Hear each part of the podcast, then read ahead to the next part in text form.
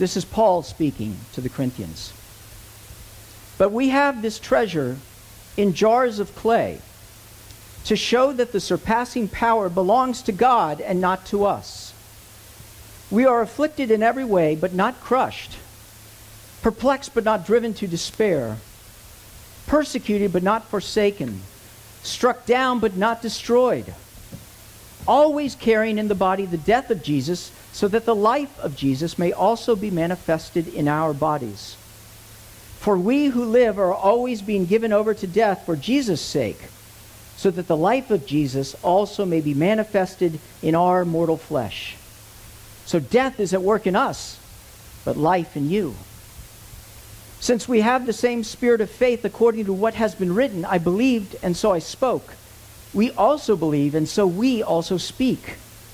Knowing that he who raised the Lord Jesus will raise us also with Jesus and bring us with you into his presence. For it is all for your sake so that as grace extends to more and more people, it may increase thanksgiving to the glory of God. So we do not lose heart. Though our outer self is wasting away, our inner self is being renewed day by day. For this light, momentary affliction is preparing for us an eternal weight of glory beyond all comparison. As we look not to the things that are seen, but to the things that are unseen. For the things that are seen are transient but the things that are unseen are eternal. The word of the Lord. Well, it's good to be back in the pulpit. Uh, I, um, for some of you who may be here for the first time, uh, the uh, elders and the church graciously granted me three months, uh, a sabbatical after seven years uh, in, the, in the pulpit to refresh and recreate. Uh, so I got to do a lot of things, got to go with my wife uh, to California and spend some time in the Napa Valley. Um, got to spend some time with my kids to go on vacation. And I got to go on a pilgrimage to Israel, which was fantastic. I got to hike uh, from Nazareth to Capernaum to spend a week in Jerusalem. And uh, it was a great time. And got to uh, see some movies. Uh, in fact, uh, has anyone here seen uh, Wonder Woman? Spider Man? Okay? I was actually, when Wonder Woman came out, I was in Israel. And if you don't know it, Gal Gadot is an Israeli. And so you couldn't swing a dead cat in Israel without hitting a Gal Gadot poster uh, in Israel. And I, I reflected and pontificated on the lives of superheroes because I had no time, you know, I didn't have to get sermons ready. I asked myself this question What makes a superhero a superhero? Now, you may think to yourself, well, that's an easy one. Well, it's the fact that they have these tremendous powers, right? They can, you know, they have the lasso of truth. You know, by the way, where was the invisible jet for Wonder Woman? No invisible jet. Huh? Lame. Sorry.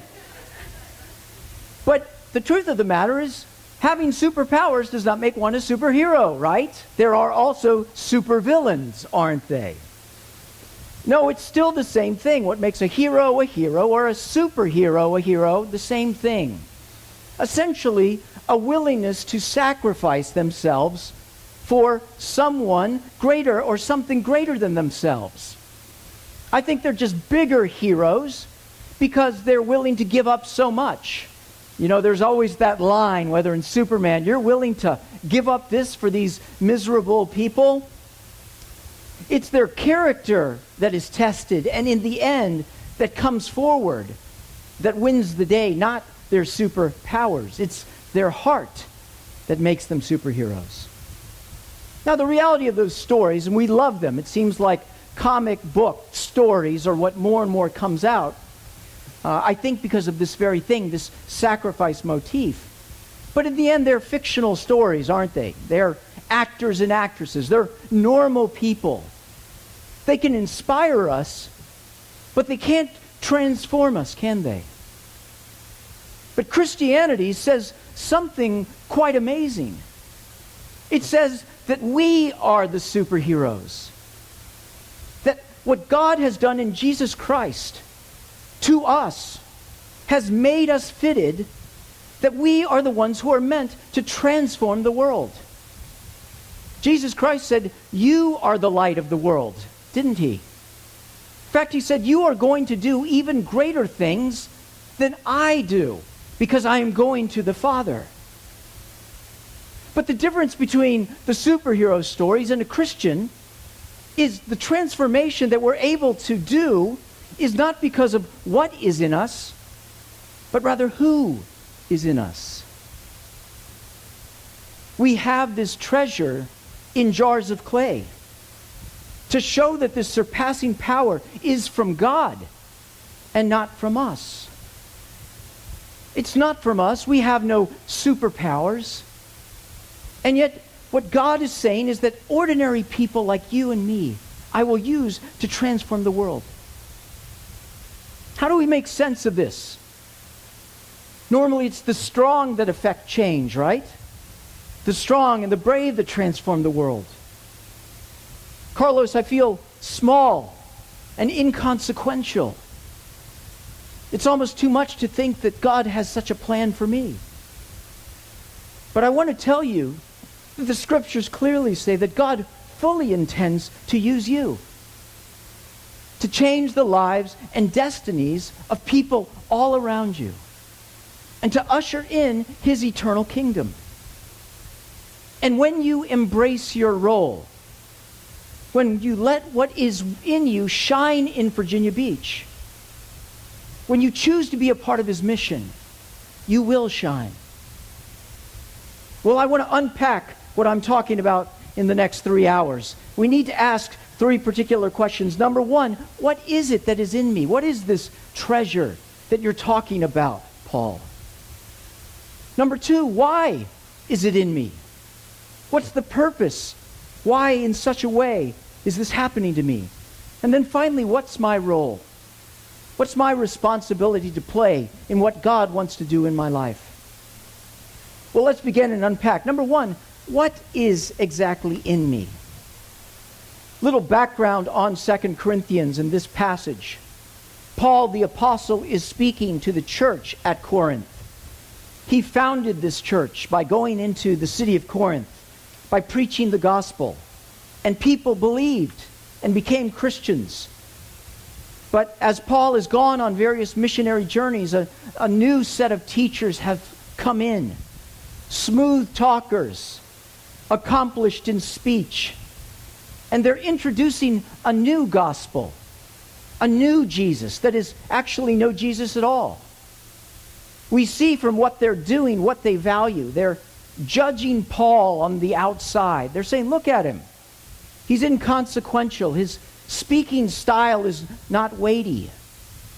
Rather, they're saying to the church at Corinth, focus on what we do and who we are. In essence, they're preaching themselves, not Jesus. And they're saying to the congregation, what you need to do is to change yourself on the outside. Paul ironically calls them so called super apostles.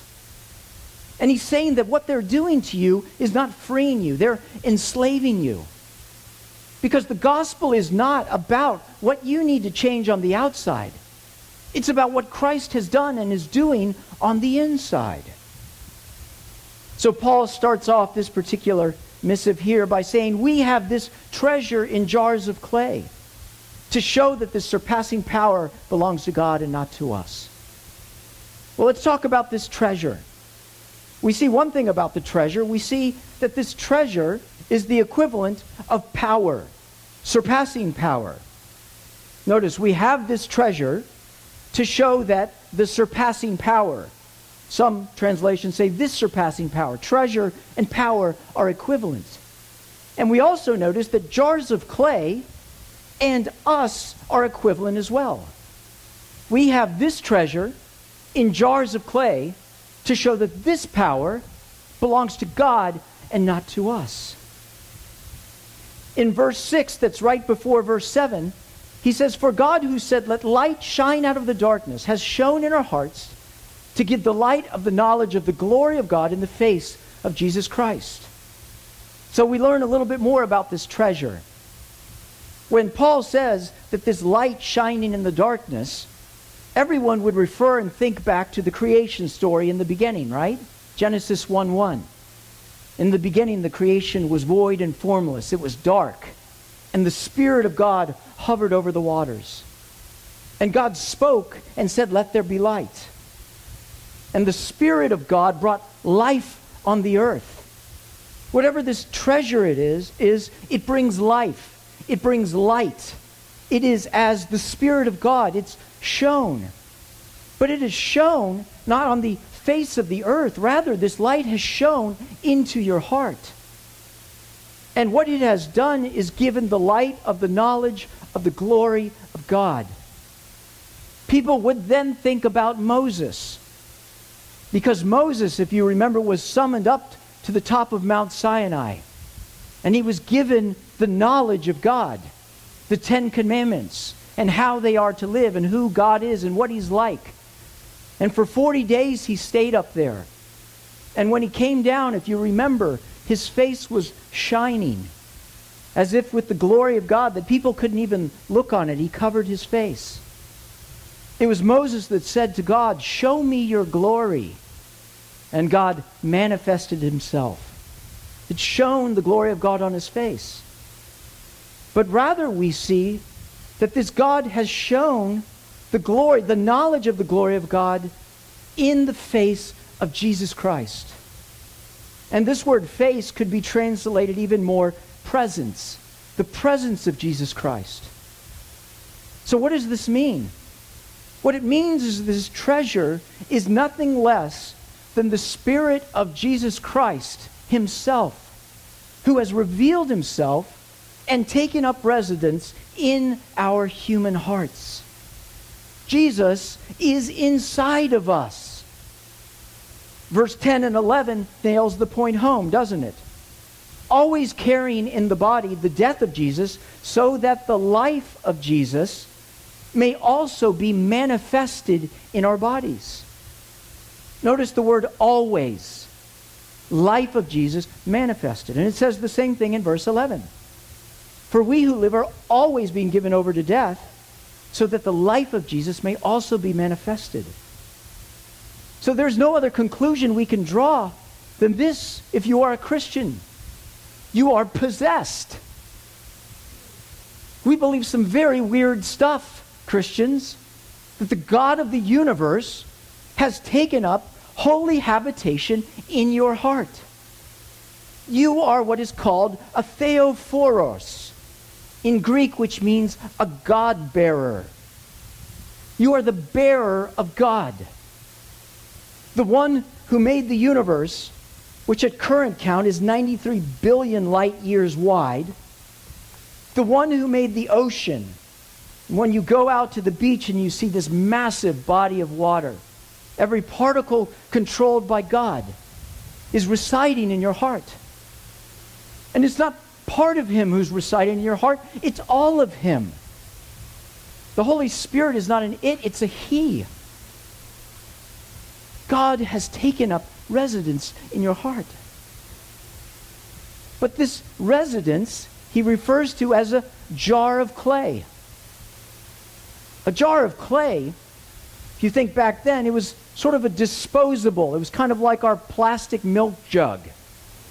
It was easily broken. If you wanted something that wasn't going to spill, you would put it in a jar of brass if you had the money. But this is a jar of clay. I mean, what a strange place to put such a treasure, right? Normally, if you have something that's very expensive, you put it in something that protects it, something that secures it so that people can't get into it so easily. They can't steal it or ruin it. But the reason that Christ has not done this is because you can't steal it, because it's not an it.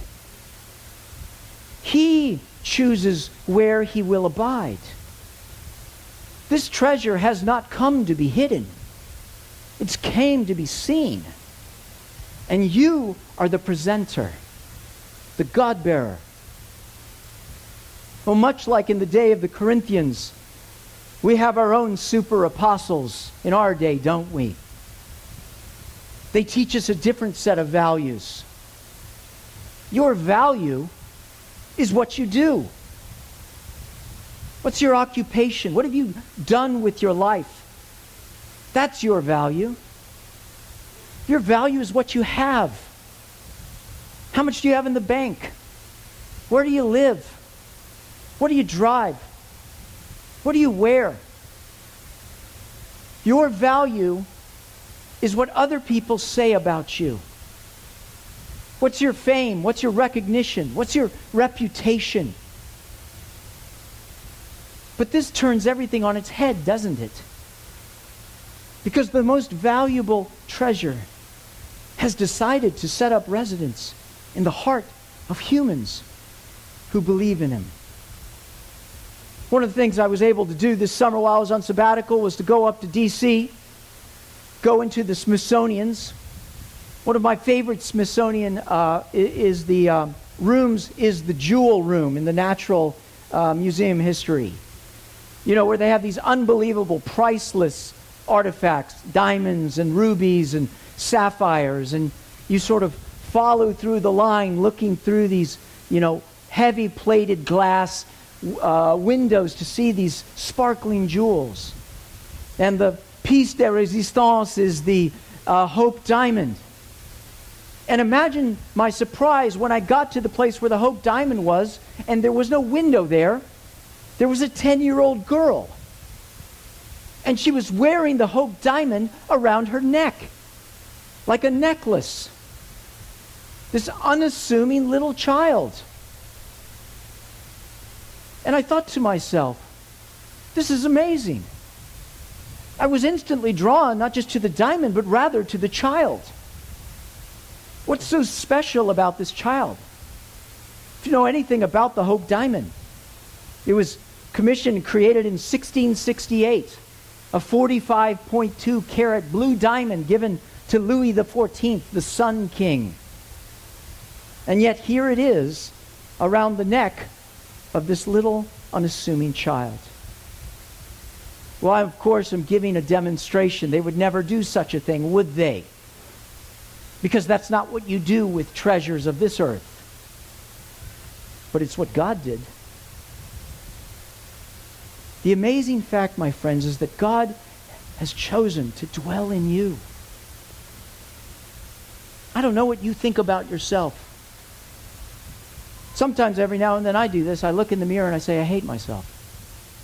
I don't like what I see when I listen to the super apostles. I'm worthless. What have I accomplished with my life? But then I remember the gospel. This isn't a hunk of rock. This is the living God. So examine the treasure. Stand in awe before the God of the universe who dwells in your heart. Don't value yourself by the super apostles of this age who seek to take away the treasure by replacing it with a counterfeit one. Who is in you is Christ himself. Now we have to ask the question why? I think there are two reasons. The first one's the best because he loves you. That's why. You want to be near the people that you love. Well, what is it about me that he would love? Ask him. Beauty is in the eye of the beholder, isn't it? He loves me. He sees me. He wants to dwell with me. And nobody can take that away. But why is he in me, though? What is, what is he doing? Why, why is he near me? Why is he in me? See, here's the great thing about Jesus Christ Jesus is the way, the truth, and the life. And if there's one thing I've discovered about life, life brings life. It was the great philosopher Jeff Goldblum in Jurassic Park, through chaos theory, who communicated that life finds a way. Life brings life. And when you love someone and you have the power to do something for them that is good, that brings life to them, you do it. See, the great thing about God is God has greater plans for me than simply to love me. He has a greater plan for the world through me. I love this quote by C.S. Lewis. He said, Imagine yourself as a living house. God comes in to rebuild that house.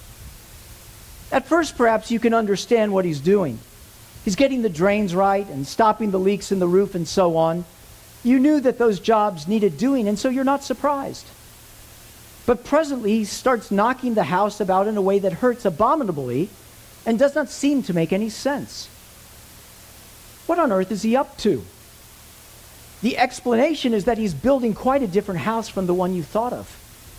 Throwing out a new wing here, putting on an extra floor there, running up towers, making courtyards.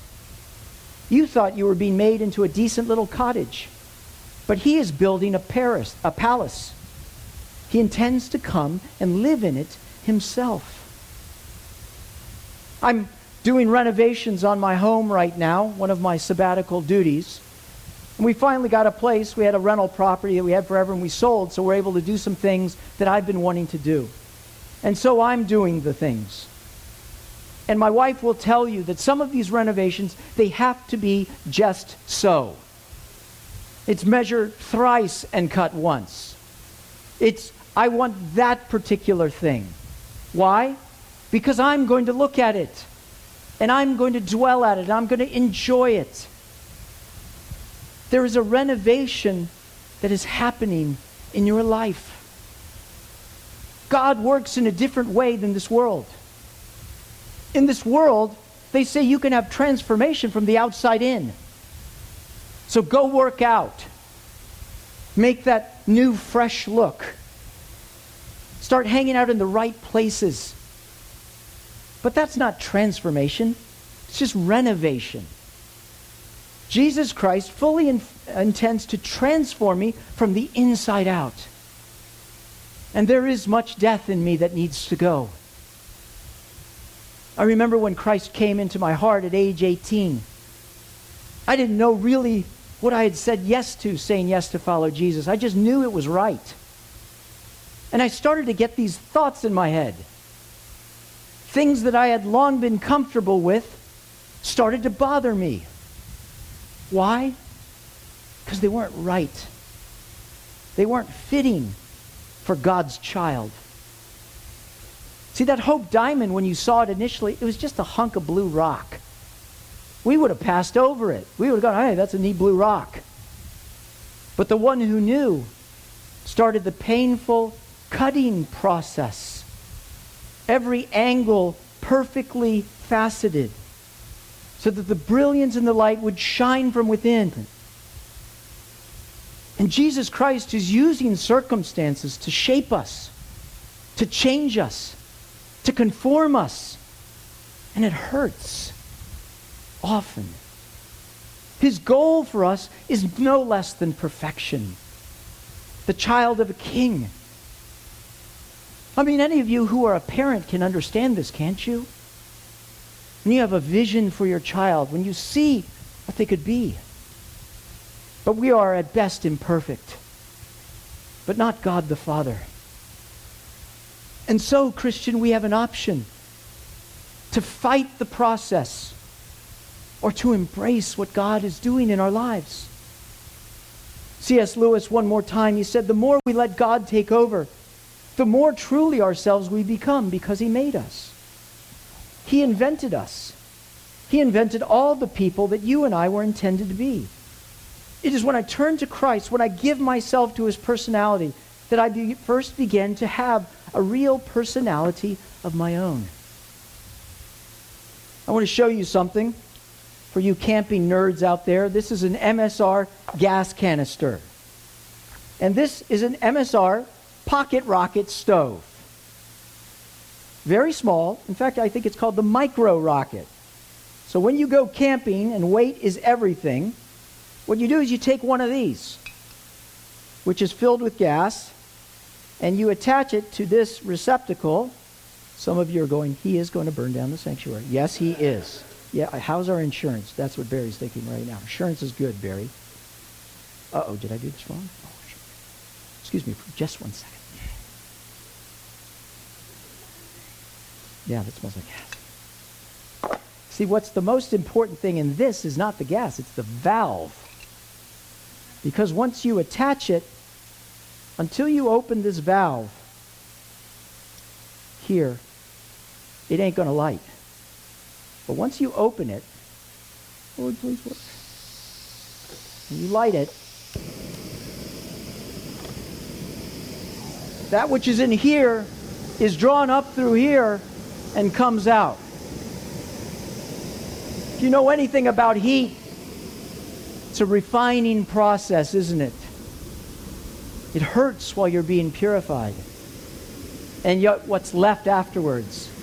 Some of you right now can't stand this. Your OCD is burning, aren't you? Isn't it? Turn it off. Turn it off.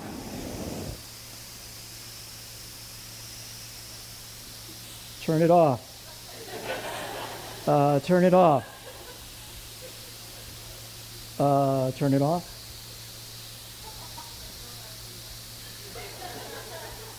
I turned it off. I think it's I think it's just uh, finishing up with the gas. Thanks, thanks, honey. Uh, there's a bathroom back there, hun. Use the water. Okay. Let's go ahead and keep that away. okay. What's the point of this? Give it to Ron. That's the point of this. The important thing to understand is there is a God and, it's, and He's not us, but He's in us. And He wants to do a work in our life. So we do not lose heart. Though our outer self is wasting away, our inner self is being renewed day by day. For these afflictions that we experience are preparing us for eternal glory. Have you opened the valve to God's work in your life? For some of us, our Christian life is a struggle of the wrong kind. The Christian life is difficult.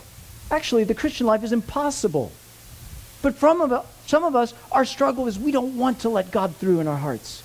We're going to try to shut down that valve because we're afraid of what could happen. God is the one who redeemed you. God is the one who watches over you. God is the one who will complete you. When you open the valve of your heart to God's work, He will shape you and mold you. And all of His energy and all of His presence and all of His promises will come true in a way that you could never expect. God wants to do a work in you.